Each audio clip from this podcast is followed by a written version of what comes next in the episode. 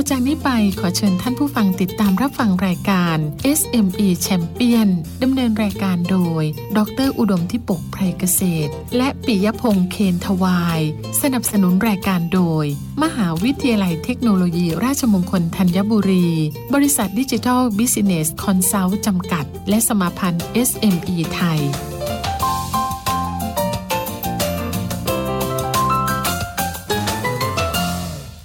สวัสดีครับ คุณผู้ฟังครับต้อนรับคุณผู้ฟังเข้าสู่รายการ SME Champion ครับทาง FM 89.5 วิทยุราชมงคลธัญบุรีนะครับพบกับผมปิยพงศ์เคนวาย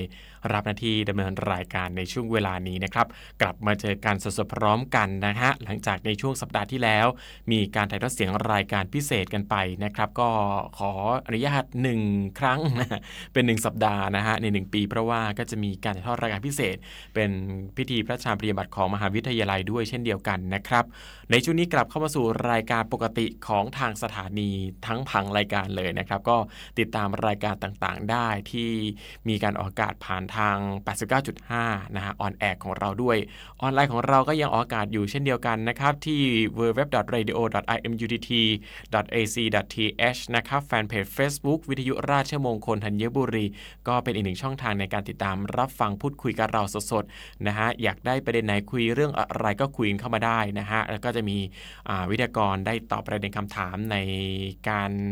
ส่งเข้ามาทั้งอินบ็อกซ์แล้วก็คอมเมนต์ต่างๆ ด้วยเช่นเดียวกันนะครับ แล้วก็ฟังย้อนหลังได้ด้วย นอกจากนี้ยังมี YouTube Channel นะครับ ก็เป็นช anel ในการติดตามรับฟังรายการย้อนหลังนะฮะในประเด็นต่างๆ ด้วยเราก็จะมีการแบ่งเป็นช่วงคัดเป็นช่วงสั้นๆนะครับในแต่ละประเด็นอัปโหลดขึ้นไป ให้ผู้ฟังได้ติดตามกันด้วยเช่นเดียวกันนะครับ SME Champion ครับผลิตโดยมหาวิทยาลัยเทคโนโลยีราชมงคลธัญบุรีครับ ร่วมกับบริษัทดิจิทัลบิสเนสคอนซัลท์จำกัด มีผู้ช่วยศาสตราจารย์ดร กุลกนิษฐ ทองเงาผู้อำนวยการสถานีวิทยุนะฮะทำหน้าที่ในการควบคุมการผลิตรายการวันนี้คุณนัทพลดีอุดทำหน้าที่ ควบคุมเสียงให้กับเราในวันนี้นะครับ เริ่มต้นวันจันทร์แบบนี้นะครับเรื่องราวต่างๆ มาคุยกันกับท่านวิทยากรของเรานะฮะวันนี้เราจะคุยกันกับท่านอาจารย์ดรอุดมธิปก ไพรเกษตรนะครับ กรรมการผู้จัดการบริษัทดิจิทัลบิสเนสคอนซัลท์จำกัด และรองประธานสมาพันธ์ SME ไทย อาจารย์มาอยู่ในสายกับเราแล้วนะครับตอนเราจะเข้าสู่รายการครับ สวัสดีครับ อาจารย์ครับ สวัสดีครับคุณปียพงศ์ครับ สวัสดีครับอาจารย์ครับหนึ่งสัปดาห์เต็มเลยนะฮะอาจารย์ มีรายการพิเศษหายไปเลยหายไปเลยนะอาจารย์ใช่ไหมหายไปเลยอ่านะฮะก็เป็นช่วงเวลาที่ได้ติดตามข่าวสารอาจารย์โหในหนึ่งสัปดาห์ที่ผ่านมาในช่วงของรายการพิเศษของเรา แต่ในการออกในข่าวในแวดวงธุรกิจเศรษฐกิจนะฮะก็ถือว่ามีหลายข่าวที่น่าสนใจ จับตามองพอสมควรนะฮะ อย่างเช่นเรื่องราวของการออกมาควบคุมธุรกิจแฟรนไชส์กันซะได้หนึ่งอาจารย์ต้องบอกว่า ก็เป็นเรื่องประเด็นที่คุยกันน่าสนใจนะจ๊ะเพราะว่าเห็นบอกว่าจะมีเหมือนมีตัวพรบเรื่องของการแข่งขันทางการค้านะฮะที่จะมีการออกมาเนี่ยนะว่าอาจจะมีเรื่องไหนที่ต้องมา ติดตามมาวิเคราะห์มันมีผลอย่างไรกับคนที่ทำธุรกิจกันบ้าง แฟนชายเองต้องต้องรับมืออย่างไรให้อาจารย์วิเคราะห์สักนิดหนึ่งฮะกับเรื่องประเด็นแบบนี้ฮะอาจารย์ คือข่าวนี้เนี่ยเป็นข่าวที่ว่ากรรมการของคณะกรรมการแข่งขันทางการค้านะครับรบก็ได้ให้ข่าวว่าจะออกระเบียบในการควบคุมนะครับร่างสัญญาเกี่ยวกับแฟนชายต่อนะครับ ที่ทำกับแฟนชายซีนะฮะคุณเปียโฟครับเอ่อทีนี้เนี่ย เราต้องเข้าใจสามเรื่องก่อน เรื่องแรกเนี่ย คณะกรรมการแข่งขันทางการค้าเนี่ยคือใครทำหน้าที่อะไรนะครับ เรื่องที่สองก็คือว่าในแง่ของแฟนชายซอนะครับ เรื่องของสัญญาทุกวันนี้เป็นยังไงแล้วมาคุยเรื่องแฟนชายซีเอ่อเรื่องคณะกรรมการแข่งขันทางการค้าเนี่ยต้องเรียนนี้ครับจริงๆไม่ได้เป็นคณะกรรมกรรมการใหม่ตั้งขึ้นมาหลายปีละ แล้วก็รอบล่าสุดเนี่ยเพิ่งมีการแต่งตั้งกรรมการชุดใหม่ครับเอ่อถ้าผมจำไม่ผิดก็คือประมาณสักต้นปีนะครับ แล้วปรากฏว่าคณะกรรมการแข่งขันทางการค้าชุดนี้เนี่ย active มากนะครับ active มากเมื่อเทียบกับกรรมการชุดก่อนนะครับ เพราะว่ามีนักวิชาการนะครับ มีนักธุรกิจนะครับ มี NGO เข้ามาอยู่ในอยู่ในคณะกรรมการด้วยนะฮะตัวอย่างหนึ่งที่คณะกรรมการแข่งขันทางการค้าเนี่ยพยายามผลักดันก็คือว่าไม่ให้พวก discount store นะฮะทำโปรโมชั่นนะครับ ที่เอาเปรียบร้านค้าย่อยนะฮะแต่ว่าปรากฏว่าเรื่องนี้พับไปก่อน ยังไม่สำเร็จนะคุณปิยพงศ์ครับนะครับ คือตัวคณะกรรมการนี้เนี่ย สามารถที่จะออกกฎระเบียบอะไรก็ได้นะครับ ใช้คำว่าอะไรก็ได้เลยนะฮะอืมที่ไม่ให้เกิดการผูกขาด หรือทำให้เกิดการเอ่อเอารัดเอาเปรียบในแง่ของการแข่งขันทางธุรกิจนะครับ ก็เอ่ออย่างที่เราเคยคุยกันในรายการเราว่า ตอนที่เอ่อแก๊ปกับอูเบอร์รวมตัวกันถูกไหมคุณคปีรับพงศ์ครับที่สิงคโปร์กับเวียดนามเนี่ย คณะกรรมการแข่งขันทางการค้าเนี่ย ออกมาเลย ยับยั้งไม่ให้มีการเอ่อรวมตัวกันเอ่อไม่ให้ควบรวมกัน จะควบรวมกันได้ต้องชี้แจงก่อนอืมว่าหลังควบรวมกันแล้วเนี่ยนะครับเอ่อ ธุรกิจเนี่ยจะเป็นอย่างไรแบบไหนต่อไปนะครับซึ่งเอ่อบ้านเราไม่มีครับคนบ้านเราไม่มีตอนนี้เราก็จะสังเกตว่าเริ่มมีเสียงบ่นกันละ เรื่องการให้บริการของอะไรฮะ ของแก๊ปนะครับอืมหรือราคาของแก๊ปเนี่ยเอ่อที่มันแพงขึ้นเรื่อยๆครับอันนี้เป็นตัวอย่างนะครับ เพราะว่าโดยหลักการในแง่ของการทำธุรกิจเนี่ยรัฐเนี่ยจะต้องส่งเสริมให้มีการแข่งขันทางการค้าเนี่ย แบบเสรีและยุติธรรม ไม่ใช่เสรีอย่างเดียวนะคุณเบียร์หง ต้องยุติธรรมด้วยนะฮะยุติธรรมหมายถึงว่า คนที่มีกำลังน้อยกว่า จะไม่ต้องถูกอันลัดเอาเปรียบจากคนที่มีกำลังมากกว่าอืมนะครับ ไม่งั้นเนี่ย ธุรกิจมันก็กลายเป็นผูกขาดไปคุณเบียร์หงครับทีนี้ตัวคณะกรรมการชุดนี้เนี่ยก็มามองเรื่องแฟรนไชส์ต้องเรียนคุณปิยพงศ์อย่างนี้ก่อนว่า ประเทศไทยจนถึงวันนี้ยังไม่มีกฎหมายว่าด้วยแฟรนไชส์โดยเฉพาะอืมนะครับครับอ่าทั้งทั้งๆที่ช่วงห้าปีในรัฐบาลคอสชเนี่ย มีความพยายามที่จะผลักดันกฎหมายนี้ออกมา แต่ปรากฏว่าก็ไม่สามารถที่จะผลักดันออกมาได้ ก็เป็นเรื่องเรื่องน่าเศร้านะฮะพอมันไม่มีกฎหมายเฉพาะเกิดอะไรขึ้น ก็ต้องไปอาศัยกฎหมายอื่นนะครับเพราะมันก็จะกลายเป็นว่ายกผมยกตัวอย่างเช่น มันมีกฎหมายที่ว่าด้วยเอ่อ contact farming นะครับ ในอดีตก็ไม่มีกฎหมายฉบับนี้นะ contact farming เนี่ยคือให้ผู้ประกอบการทางด้านเกษตรขนาดใหญ่ ไปว่าจ้างเกษตรกร นะครับ หรือทำสัญญาการให้เกษตรกรเนี่ยทำธุรกิจ ที่ผ่านมาก็มีปัญหาเยอะมากฮะคุณปิยพงศ์อืมครับแต่ว่าโชคดีว่าในสมัยรัฐบาลคอสชเนี่ยผลักดันเรื่องนี้ออกมาได้ แต่แฟรนไชส์ยังไม่มีนะครับ ก็ทางคณะกรรมการก็มองว่าเฮ้ยถ้ามันรอตัวพรบนี่นะจะใช้เวลานานมากอืมเพราะฉะนั้นเนี่ยเขาก็สามารถที่จะออกเป็นแนวปฏิบัติได้นะครับ คือกฎหมายเนี่ยเปิดให้เขาออกแนวปฏิบัติได้ ก็น่าจะเป็นข้อดีนะครับ นี่เขาจะออกแนวปฏิบัติเรื่องอะไรบ้าง เรื่องแรกก็คือว่าไม่ให้รายใหญ่เอาเปรียบรายเล็ก ในแง่ของการทำสัญญานะครับเอ่อไม่ให้รายใหญ่เนี่ย พอให้พื้นที่รายเล็กตั้งเวลาตั้งแฟรนไชส์สมมติว่าเออเราอยู่เอ่ออยู่ออฟฟิศผมนะฮะตรงเซ็นทรัลแล้วก็ปรากฏว่าให้พื้นที่คนอื่นมาเปิดในเซ็นทรัลอีกอย่างเงี้ยฮะอืมโดยไม่ให้เอ่อคนเดิมเนี่ย ได้มีโอกาสก่อนอย่างเงี้ยฮะอันนี้ก็จะเป็นปัญหา คือเราก็จะมักได้ยิน ปัญหาแบบนี้บ่อยๆถูกไหมฮะคุณคุณเปียโพครับนะฮะหรือการเรียกเอ่อเรียกค่าแฟรนไชส์ฟรีเนี่ย มากเกินไปหรือเรียกค่าหรือตีฟรีมากเกินไปนะครับ ซึ่งทำให้วิธีการเรียกมากเกินไปเนี่ย มีสองแบบนะแบบแรกก็คือว่าแพงตั้งแต่ต้น คือถ้าแพงตั้งแต่ต้นเนี่ย ผู้ซื้อแฟรนไชส์ก็สามารถที่จะตัดสินใจได้ว่าจะทำหรือไม่ทำถูกไหมคุณอ่าเปียโพถูกถูกคแต่รับว่ามีประเภทหนึ่งก็คือว่าแพงเรื่อยในสัญญาเนี่ยบอกไว้ว่าเอ้ย ปีสองปีที่หนึ่งสามปีเนี่ยเอ่อปีเพิ่มขึ้นราคาเนี่ยเอ่อแต่พอเป็นปีที่สองปีที่สามเนี่ยจะปรับราคาขึ้นๆอืมอันเนี้ยมันมันเป็นเรื่องของการเอารัดเอาเปรียบ ในแง่ของการการทำธุรกิจกันครับนะครับ ก็เอ่อเพราะฉะนั้นคนที่ทำแฟรนไชส์ซออยู่ทุกวันนี้เนี่ย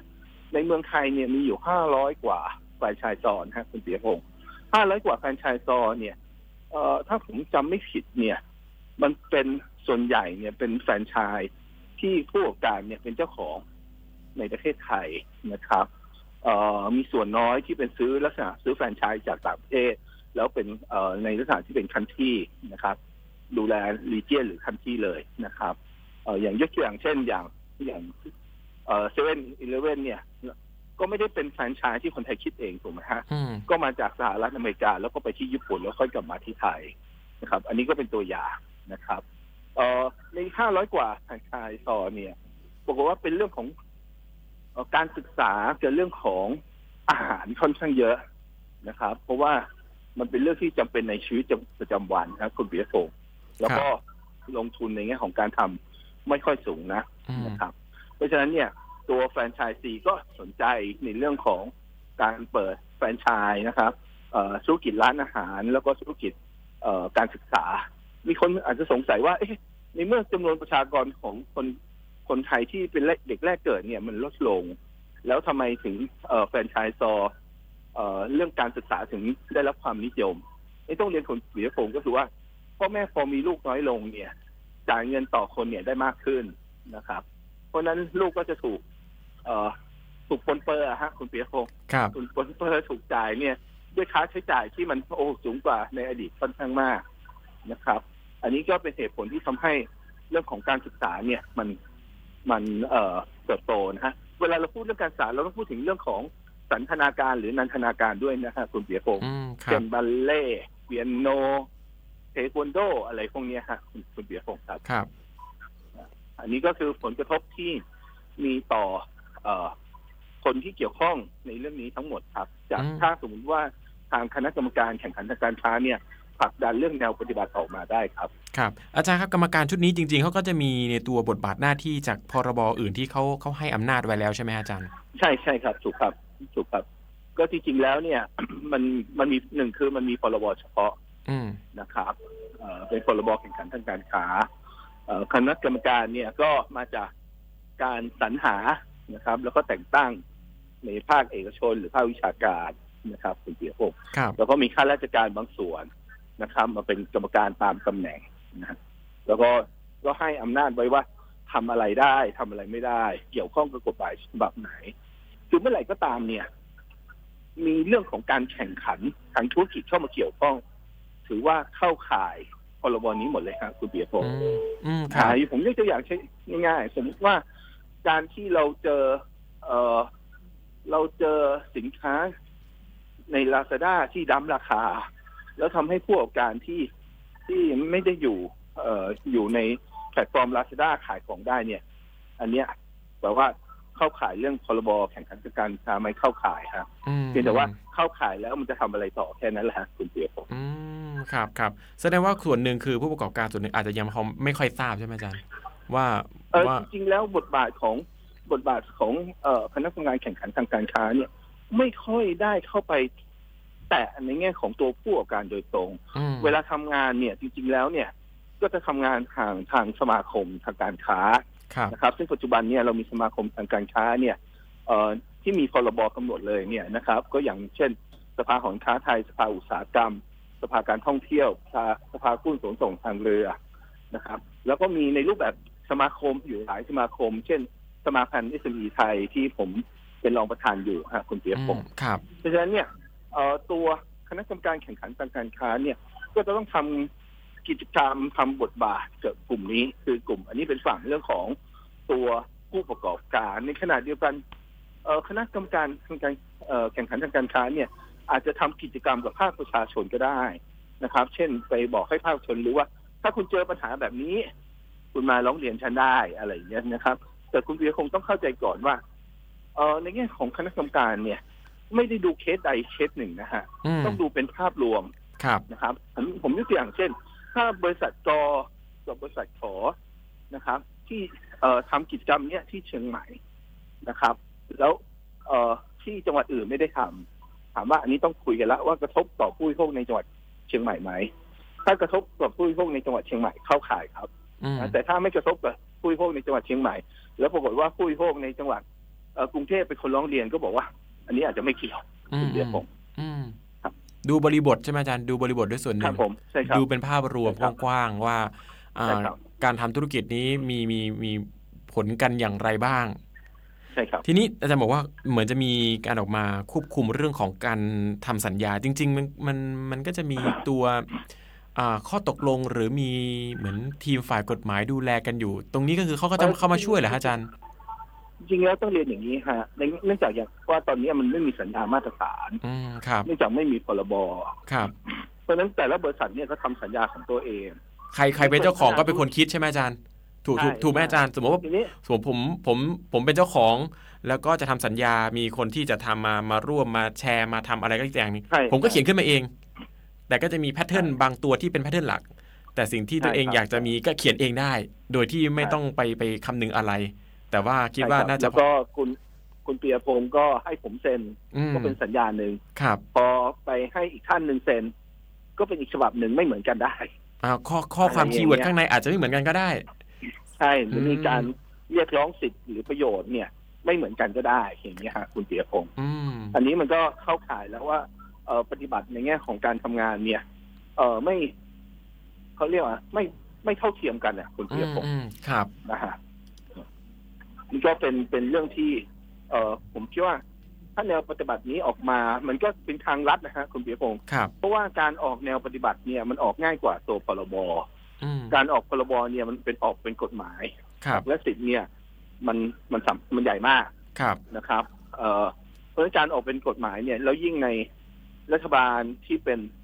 เอ่อมีมีหลาย ๆ ฝ่ายนะครับ ในสภาผู้แทนราษฎรเนี่ย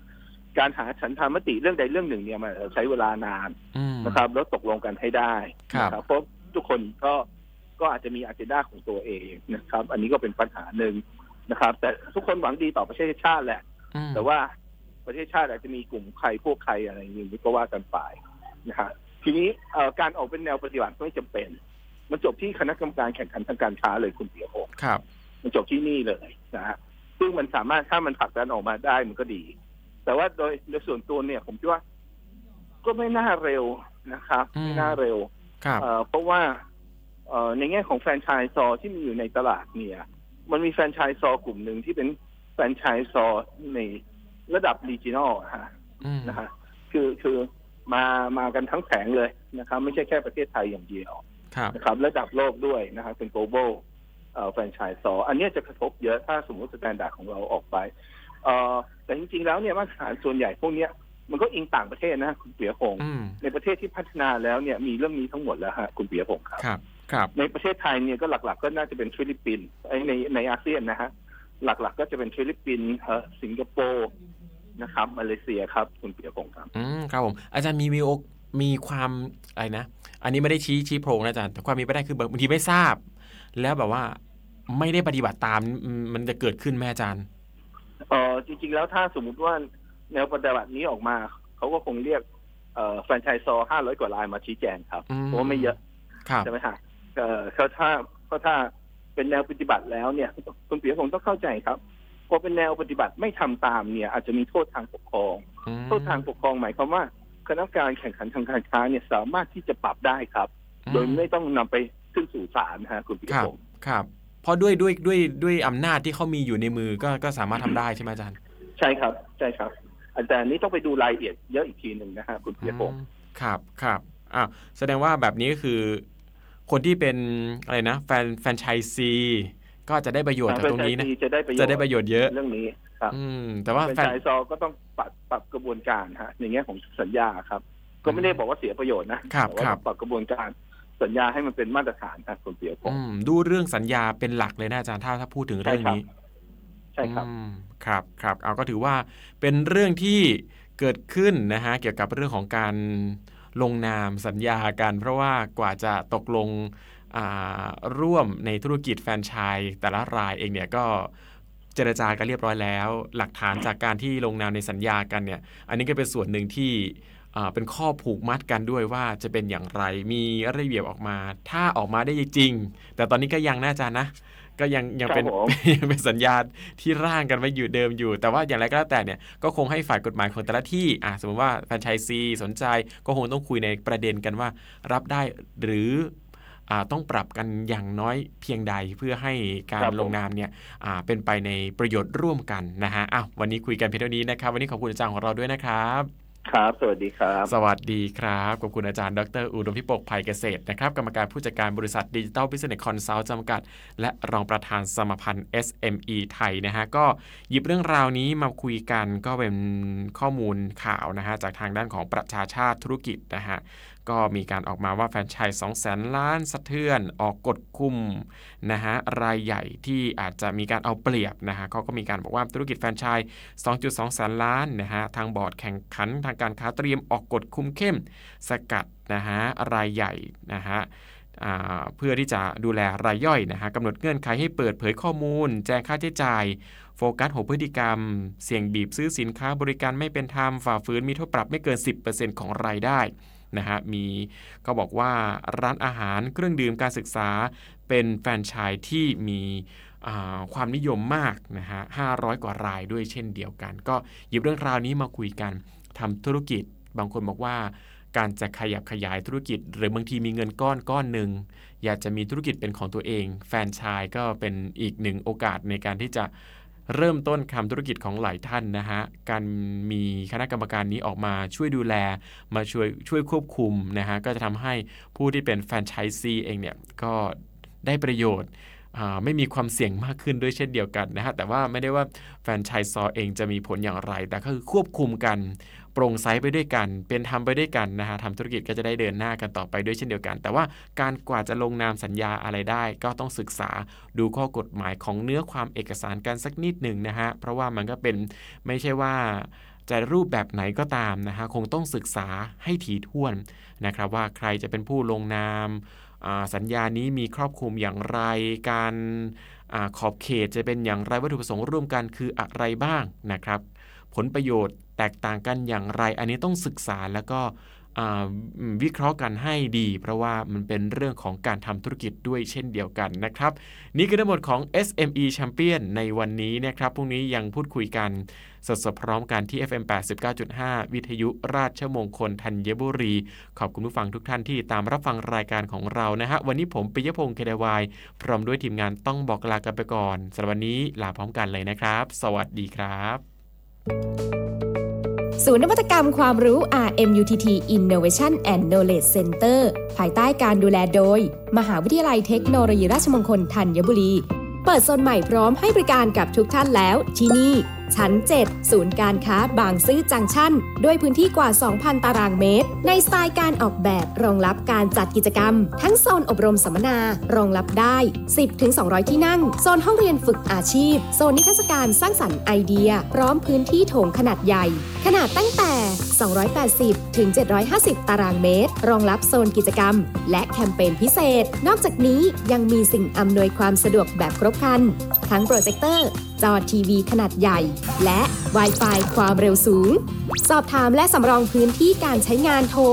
092 318 9887 หรือที่แฟนเพจ RMUTT Innovation and Knowledge Center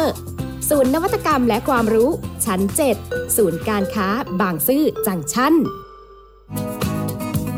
SME Champion สนับสนุนรายการโดย มหาวิทยาลัยเทคโนโลยีราชมงคลธัญบุรี บริษัทดิจิทัลบิสเนสคอนซัลท์จำกัด และสมาพันธ์ SME ไทย